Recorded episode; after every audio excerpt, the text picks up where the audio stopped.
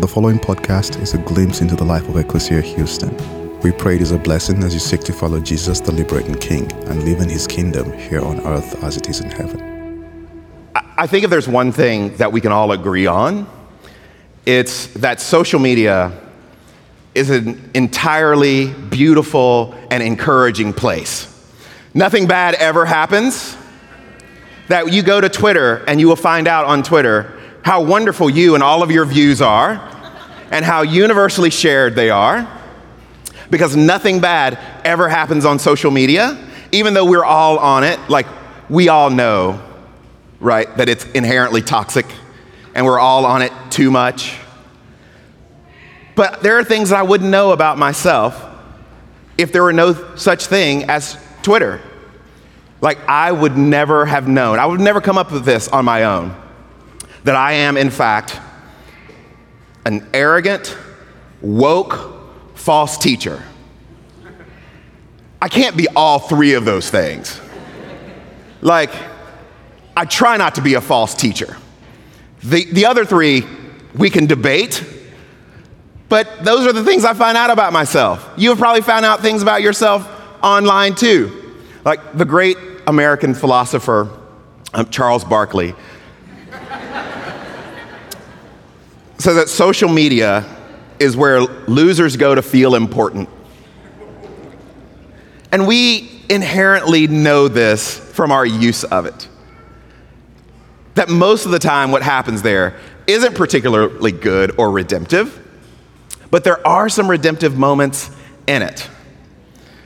So, about five years ago, I wrote this book called Unarmed Empire. It is my favorite thing that I've ever written. There's so much of me in it. It took me about four years to write it. And every now and then, like some group or person or some church will pick it up and they'll want to talk with me about it, or something will happen around the book.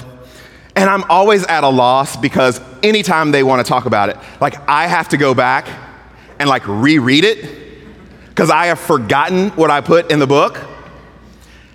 And recently, online on Twitter, there's a guy who's been reading through Unarmed Empire, and every day he posts on Twitter a quote from the book. And I read them in the morning and I go, wow, that sounds really good. But I don't remember saying that at all. And it's probably not because my memory is so bad, even though that's true. The reason that I don't remember so much of it is because I was telling so much of my own story in that book as a way of kind of like exercising, like dealing with the past and working through some things. And the reason that I don't remember all of it is because there's so much of it that I've tried to forget. And so part of that book is just me walking through our family story, especially key moments. So I've mentioned before, um, for about a decade, um, I was a pastor at another church here in town. And Rochelle and I moved here to Houston. I was 25 years old. We were young and idealistic, and we had this great group of students that we were working with. And we poured our lives into that group of students, into those parents, into that church. Like it was our social network and our spiritual support, everything. And then 2008, I took a trip out of town, and a bunch of people kind of got together while I was gone. And when I came back on a Sunday night, I got a phone call, and they said, A couple of us would like to meet with you on Tuesday. So, I'm not the dumbest person in the world. I knew when I got this phone call what was going to happen. And so a couple of our lay leaders met with me in my office, and I was fired. And I was devastated. Like things were not supposed to turn out like this. We had given so much of ourselves to that group of people. And seemingly overnight, all of it was gone. And this was 2008. This was the height of the financial crisis. And we had two young children. Our, our, youngest hadn't even turned two at the time. My wife, Rochelle, wasn't working full time. There was no money, everything was tight. And when you're, when you're a pastor, it's not like having some other kind of jobs where if you lose this job or if you leave this job, you just find another job in town. Usually, if it, you lose a job, that means like you're moving away, so you're leaving everything behind. It was right in the middle of the housing crisis.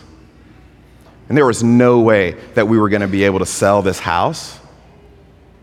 Like we were left high and dry, and I'd never felt more empty or more like a failure in my life. As a matter of fact, this funeral that I did yesterday was at that church. And just driving in the parking lot, walking in the building, you just feel it all over again. And I'm not the kind of person that gets nervous or gets jittery very often. But if you've ever wondered if the body actually does keep score, it does. But we had a great opportunity, or at least we thought, to go to California and to work with a church that we found really interesting there. And as soon as we got there from day one, it was terrible. Like, it was terrible from before day one. Matter of fact, I think those are the people who are responsible for the comments on Twitter. like, we tried to work it out. We, Rochelle and I didn't have very many friends. We didn't fit well. They didn't like me, and I didn't like them. And if they didn't like me, clearly, they were the problem. And we were there for three years. And we just realized we don't have all that much support here. This isn't serving them, it's not serving us. It's one of those relationships that needed to end before it went on any farther. And so we came back to Texas. And I drove to Texas with my spiritual director which I would not advise you to ever do. Because we stopped in Phoenix for several days for spring training, which was the good part. But the rest of it was just two days of him asking me questions all the way from California back to Texas. Somehow, Rochelle had tricked me into allowing her and the girls to just fly to Colorado and hang out with friends and then fly down to Texas. Clearly, I'm not the smartest person in our relationship. We came back to this little church in this little town, Temple, Texas. And what was the upside about that? Was that my mother in law, Rochelle's mom, lived in this town, Salado, which is only about 20 miles away. And we didn't have anything. We didn't even have a place to stay, so we lived with my mother in law. As a matter of fact, she moved out of the master bedroom so Rochelle and I could have it. And as soon as we landed back in Texas, both of our cars just totally crapped out. Both needing thousands of dollars of repairs and thousands of dollars that we didn't have.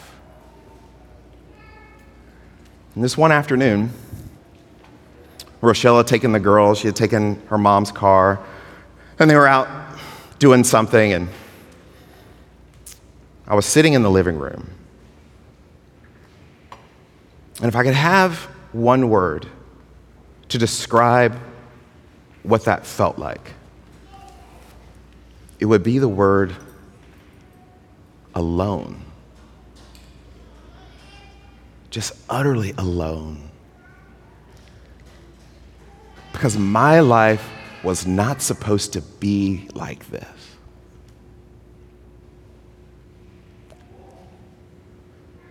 There was a Spanish mystic named St. John of the Cross. And St. John says that for everyone, for any of us to grow, to develop, that we have to go through what he called the dark night of the soul. And many of you know exactly what that is. Like you've had a relationship that fell apart, or you lost a job. You, have had a marriage that was rocky for a really long time, or some event happened and it doesn't seem like God showed up the way that you had hoped or expected God to show up in. And, and what St. John of the Cross says is that all of us, in order to grow, have to go through a dark night because here's the journey that we're on is that we are all looking for a journey of completeness. And what we do to pursue completeness for most of our lives is pursue pleasure. And we run up against something where we realize that that pursuit has not been leading to where we want it to go, and it won't ever lead that way. And so, yeah, some of us, when we enter into our dark night of the soul, like we can talk about the death of a loved one or the destruction of a relationship, but there are others of us, the dark night looks just the opposite where we got the relationship that we wanted, or we got the promotion, we earned the money, we bought the house, we had the children, and we realized that that's not what it was supposed to be either. That whatever we thought it was going to be, whatever we were promised, it didn't turn out to be that thing. And that's what causes the dark night. And so some of you are in our Living the Story groups. And this past week, you have the opportunity to share your, your word, your dark night of the soul. But it happens anytime we run up against real life when we expect it to be one way and it doesn't turn out to be that way. And most of us wouldn't call the dark night of the soul the dark night of the soul. Most of us would just call it suffering. And we don't even have language all the time for that kind of suffering, especially when you look around and things seem to be pretty good, fairly good. But you're in the dark night and we don't know what to do. And there's this apostle who wrote a good chunk of the New Testament named Paul. And if you've been around the church for a long time, you've heard the name, the Apostle Paul, you've probably read some of Paul's work. But also, I know that in any room like this, there are some of us who Paul may not be our favorite person in the world. And a lot of that is because somebody said something about what the, the Apostle Paul said, and we didn't like what they said, or we didn't like his view on this, and so everything's up for grasp. But Paul really is the person who created Christian theology. And what you don't know, what most of us don't realize about Paul, is that most of his life, most of his time as a Christian, wasn't spent doing grand and glorious things. He wasn't a televangelist sitting on a throne made of gold and purple most of his life was suffering. Like most of the time, he's suffering, which actually becomes a problem because there's this little church in this town called Corinth. And Paul has loved this church. He planted this church and he went away for a little bit. And some other folks came in and they said, you know what? Why would you be a follower of Jesus if it looks like Paul's life? if it looks like continual dark night of the soul? And so he writes them like a series of letters explaining what it is to be a follower of Jesus, what it actually looks like. And what I love about Second Corinthians, the letter of Second Corinthians, is that Paul begins this way, normalizing what is our experience. He says, Blessed be God, blessed be the God and Father of our Lord Jesus Christ, the Father of mercies and the God of all consolation, who consoles us in all our affliction, so that we may be able to console those who are in any affliction with the consolation with which we ourselves are consoled by God. For just as the sufferings of Christ are abundant for us, so also our consolation is abundant through Christ. If we are being afflicted, it is for your consolation and salvation. If we are being consoled, it is for your consolation. Which you experience when you patiently endure the same sufferings that we are also suffering. Our hope for you is unshaken, for we know that as you share in our sufferings, so also you share in our consolation. So, this is what Paul is saying. There are two sides of the same coin that you will suffer, that we will all suffer. But the flip side of that is consolation. And suffering that we endure, that I endure, that you endure, that that is normal. That that's part of it. And we have formed over time this imagination that God can only be God and life can only be good when everything is up and to the right. That's not actually how it works. And all you have to do is live long enough to know that God's consolation is in the suffering. As a matter of fact, it heralds back to what St. John of the Cross was saying. You can't grow, you can't develop without suffering. There are simply things that I can't know, that you can't know about God and the work that God is doing without suffering. And so, as we suffer, we are consoled. And Paul knows this because he suffers all the time. Over and over again in 2 Corinthians, Paul is talking about his own suffering. That's why when he gets to chapter 11, this is what he says about the way his own life looks. He says, But whatever, but in whatever way they dare boast, remember, I'm speaking as a character, as a fool. Paul is saying, like, I would be boasting about all of the things that I've done if I were like them. He says, I dare to boast even more. Are they Hebrews, God's chosen? So am I. Are they true Israelites? So am I. Are they descendants of Abraham? So am I. Are they servants to the anointed one, the liberating king? I am even more so. I can't believe how foolish I sound. I have worked harder for God's kingdom, taken more beatings, been dragged in and out of prisons, and have been eye to eye with death. Five times I have withstood 39 lashes from Jewish authorities. Three times I was battered with rods. Once I was almost stoned to death. Three times I was shipwrecked. And I spent one day and night adrift on the sea.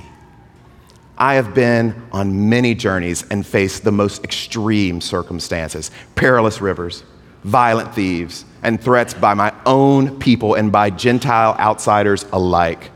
I have faced dangers in the city, in the wilderness, and at sea, and danger from spies among our brothers and sisters. I have survived toil and hardship, sleepless nights, hunger and thirst without a crumb in sight, bare to the cold as if these external trials weren't enough. There's the daily stress I feel and anxiety I carry for all the churches under my care. Who is weak without this arousing my empathy? Who gets hurt and offended without, the, in, without this inciting my burning anger? So, as you can see, if I have to boast, I will, but only in my weaknesses.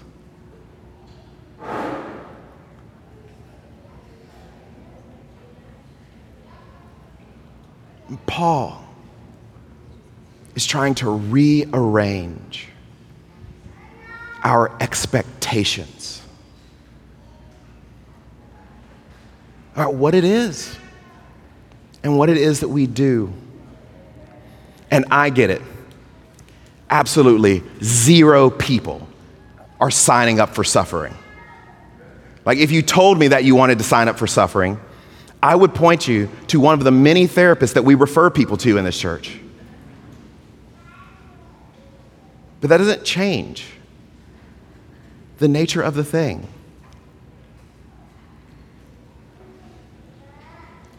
And that's why Paul, earlier in 2 Corinthians, is able to say this. He says, But this beautiful treasure is contained in us that this gospel, that the love of Jesus, the story of Jesus, that that is contained in us. Cracked pots made of earth and clay, so that the transcendent character of this power will be clearly seen as coming from God and not from us. We are cracked and chipped from our afflictions on all sides, but we are not crushed by them. We are bewildered at times, but we do not give in to despair. We are persecuted, but we have not been abandoned. We have been knocked down, but we are not destroyed. We always carry around in our bodies the reality of the brutal death and suffering of Jesus. Paul literally says, We carry around the rotting corpse of Jesus. As a result, his resurrection life rises and reveals its wondrous powers in our bodies as well. For while we live, we are constantly handed over to death on account of Jesus, so that his life may be revealed in even in our mortal bodies of flesh. So death is constantly at work in us, but life is working in you. Like for Paul, this is the point that in our brokenness, in our darkness, in the dark night, that those are the times where God's light shines. And the times where we are tempted to believe that we have been abandoned, that God is not at work, where things don't turn out the way that we expected or the way that we planned, that in those moments, in those seasons, that is when God is shining to prove, to demonstrate to the world that this power is from God and not from us. Now, this is how God works in weaknesses.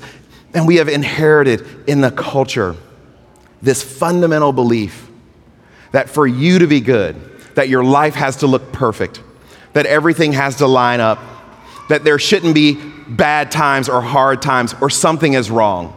And it doesn't mean to say that those things are enjoyable or something's not wrong, that there's not healing that needs to take place, but those are the times when God shines. Because we carry this treasure in jars of clay. That your dark night might be the precise time for God to shine. This is the way that St. John of the Cross puts it in The Dark Night of the Soul. He says, The endurance of darkness is preparation for great light.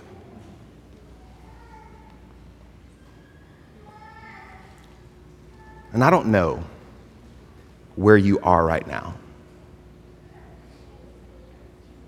whether it feels to you like you are in a dark night.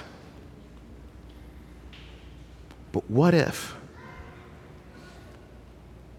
you're in preparation for a great light? What would feel differently about that to you? How would you think about that? if you knew that in this weakness, the thing that you can boast in, in this weakness, God's power is at work. And this is what Paul says about this treasure in clay jars. He says, We share the same spirit of faith as the one who wrote the psalm, I believed, therefore I spoke. We also believe and that belief leads us to acknowledge that the same God who resurrected the Lord Jesus will raise us with Jesus and will usher us all together into his presence. All of this is happening for your good. As grace is spread to the multitudes, there is a growing sound of thanks being uttered by those relishing in the glory of God. So we have no reason to despair. And maybe some of the translations that you grew up with or the translation that you have says, So we do not lose heart. That in the darkest times, we have nothing to despair because the same power that raised Jesus from the dead is working in you.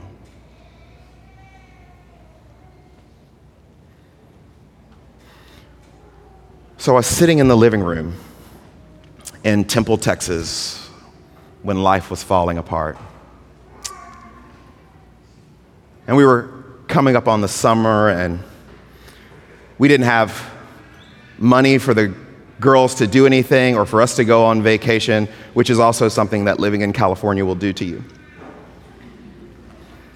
And I got online, and I was just scrolling through, cruising, reading blogs, because that was the thing that people used to do. And I read one, and this blogger was giving away a free two week summer camp for a girl my oldest daughter's age at WinShape Wilderness in Rome, Georgia. Now, if you don't know North Georgia, I'm from Georgia. Rome is beautiful. WinShape Wilderness is a campground that's owned by Chick fil A. It is incredible, incredible, incredible. Next time that you're at a Chick fil A, just ask the manager Have you ever been to WinShape Wilderness? And so I thought, I'll just, I'll just sign Malia up to see if she wins this summer camp. And I never win anything unless it's like an out and out competition. I just never win anything.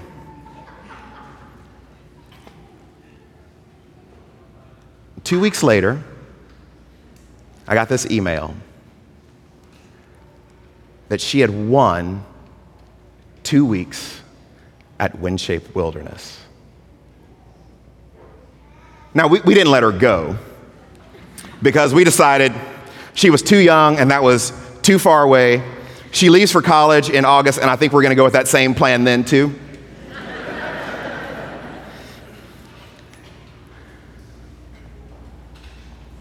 but in that moment, getting that email, I got this glimmer of hope that I had not been forgotten.